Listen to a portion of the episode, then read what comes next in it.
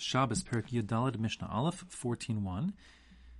This Mishnah will briefly continue on the topic of the previous parak regarding trapping of animals, um, but really will also focus on being a chovel, causing a chabura, bruise on animals. So, before I begin going inside, just understand that to injure an animal, to cause it to bleed, even if you're talking about a bruise, meaning no blood coming out, but the blood pooling under the skin, um, is already usr, and it's a malacha doraisa. The question of exactly which malacha it is um, will depend on the different shitas. The Bartenura brings two shitas. Uh, one is that we're talking about the malacha is the malacha of, of dash, and it's a tolda called mefarek. We've talked about mefarek in the past, I believe. It's when you um, remove like a liquid from its moorings, like if you say squeeze an an orange or something like that. So here you've got blood trapped inside the circulatory system. You get the blood out. If it's trapped beneath the skin, so then you've still taken it out from its moorings inside the capillaries, etc., and therefore that bruise is um, a told of dash called mefarik. That's one approach. Um, the other approach he has is that it's a problem of tsovea, of dying because you're coloring um, the skin, coloring the animal. Uh, a third shita in the, Bar- uh, the Mishnah Berurah brings down this is um, Ro Poskim hold that actually the issue is the malach of shchita, of um, slaughtering, because the principle of shchita is netilas neshama, taken from the life or life force of a creature, and here you're draining its blood. And anytime you take blood out of an animal, even if it's trapped under the skin, that would be considered to be a tolda of shochet. Whatever the case, you're not allowed to cause bruise on animals if the bruise will, um, the blood will come out and then sort of be trapped beneath the skin without being reabsorbed back in beneath. Uh, in all those cases, of course, the reason why you're um, getting this blood is because you you want the blood.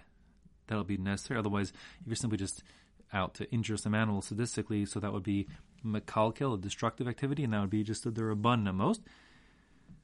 But if you're talking about you want the blood, let's say, for example, you needed to, I don't know, feed your animals or get for some, you know, medical treatment or something like that. So then you want the blood. So then extracting the blood, blood, even if it doesn't make it out of the under the skin, already is the malacha.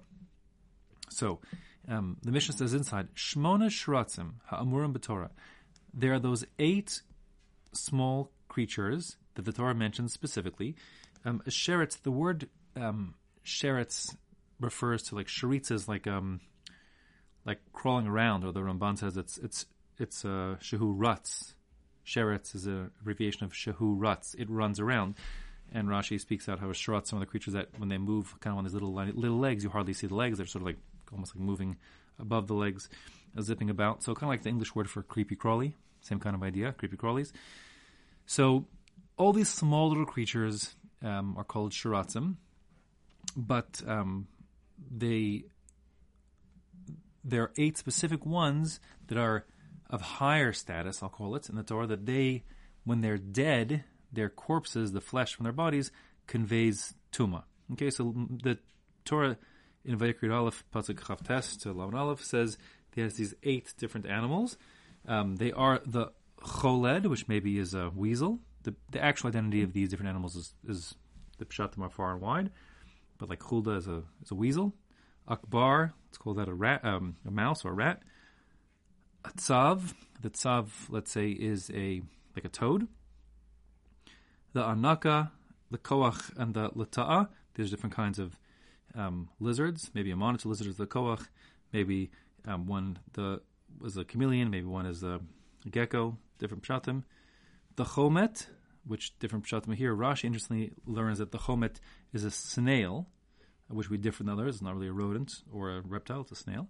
Um, and then the tinshomet, again, different pshatim here. What tinshomet is could be a mole, could be a could be a chameleon, different pshatim. Whatever it is, these eight creatures, these little kind of um, rodents and reptiles, so they are special as much as their corpses convey tuma. If one touches the dead corpse directly, he becomes tummy.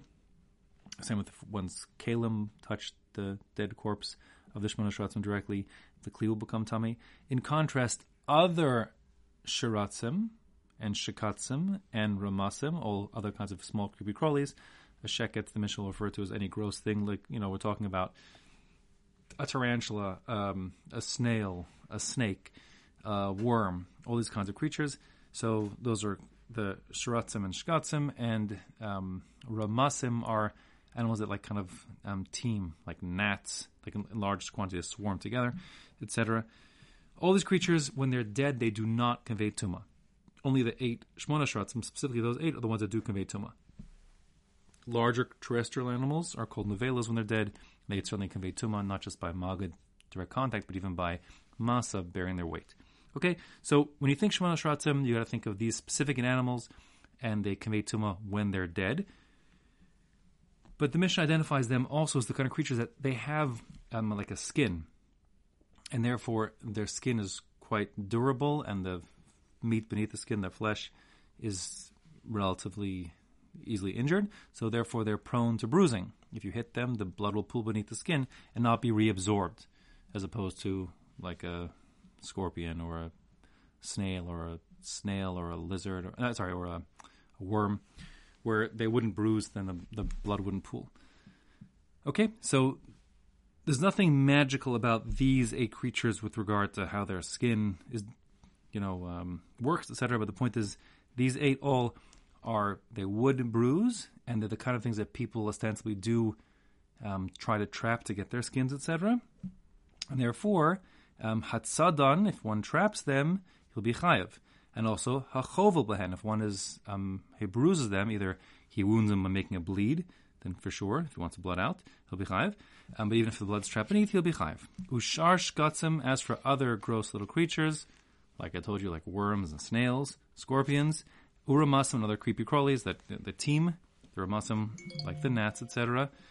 Hachovel behen pater, if one injures them, um, he'll be exempt if the blood pools beneath because it doesn't really bruise. It'll get reabsorbed back inside. They're not like a skin that holds the blood in to keep it out separate. Okay, so then you'll be pater. So fine. Pater of of course.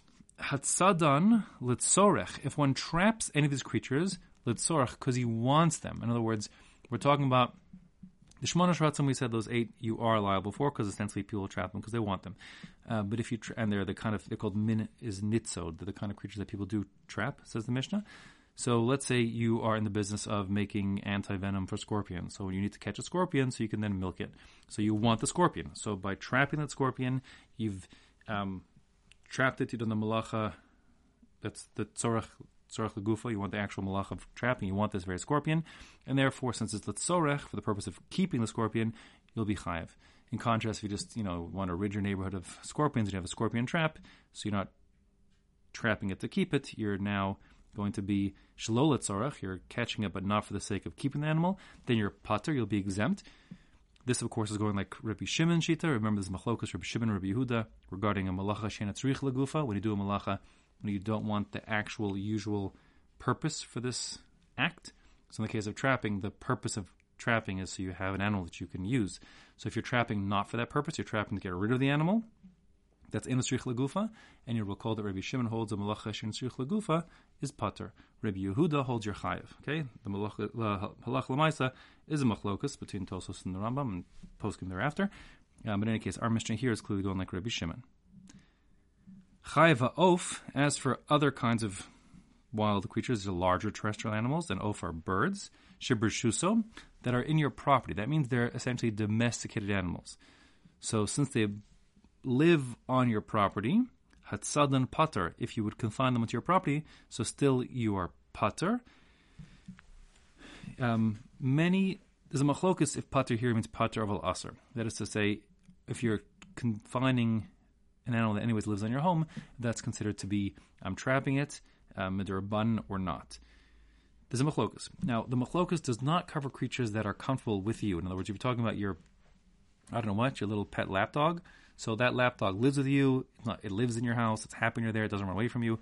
Everyone agrees that's not called trapping at all. Um, but an animal that, that, kind of runs around the streets during the day but comes home to sleep at night on your premises, so to confine it so it can't get out, is what we're talking about over here, a domesticated animal that you're confining. There, your pater, and some shitas are that pater means pater midrabban, and others mean pater meaning it's not a problem at all since it's not trapped, it lives there.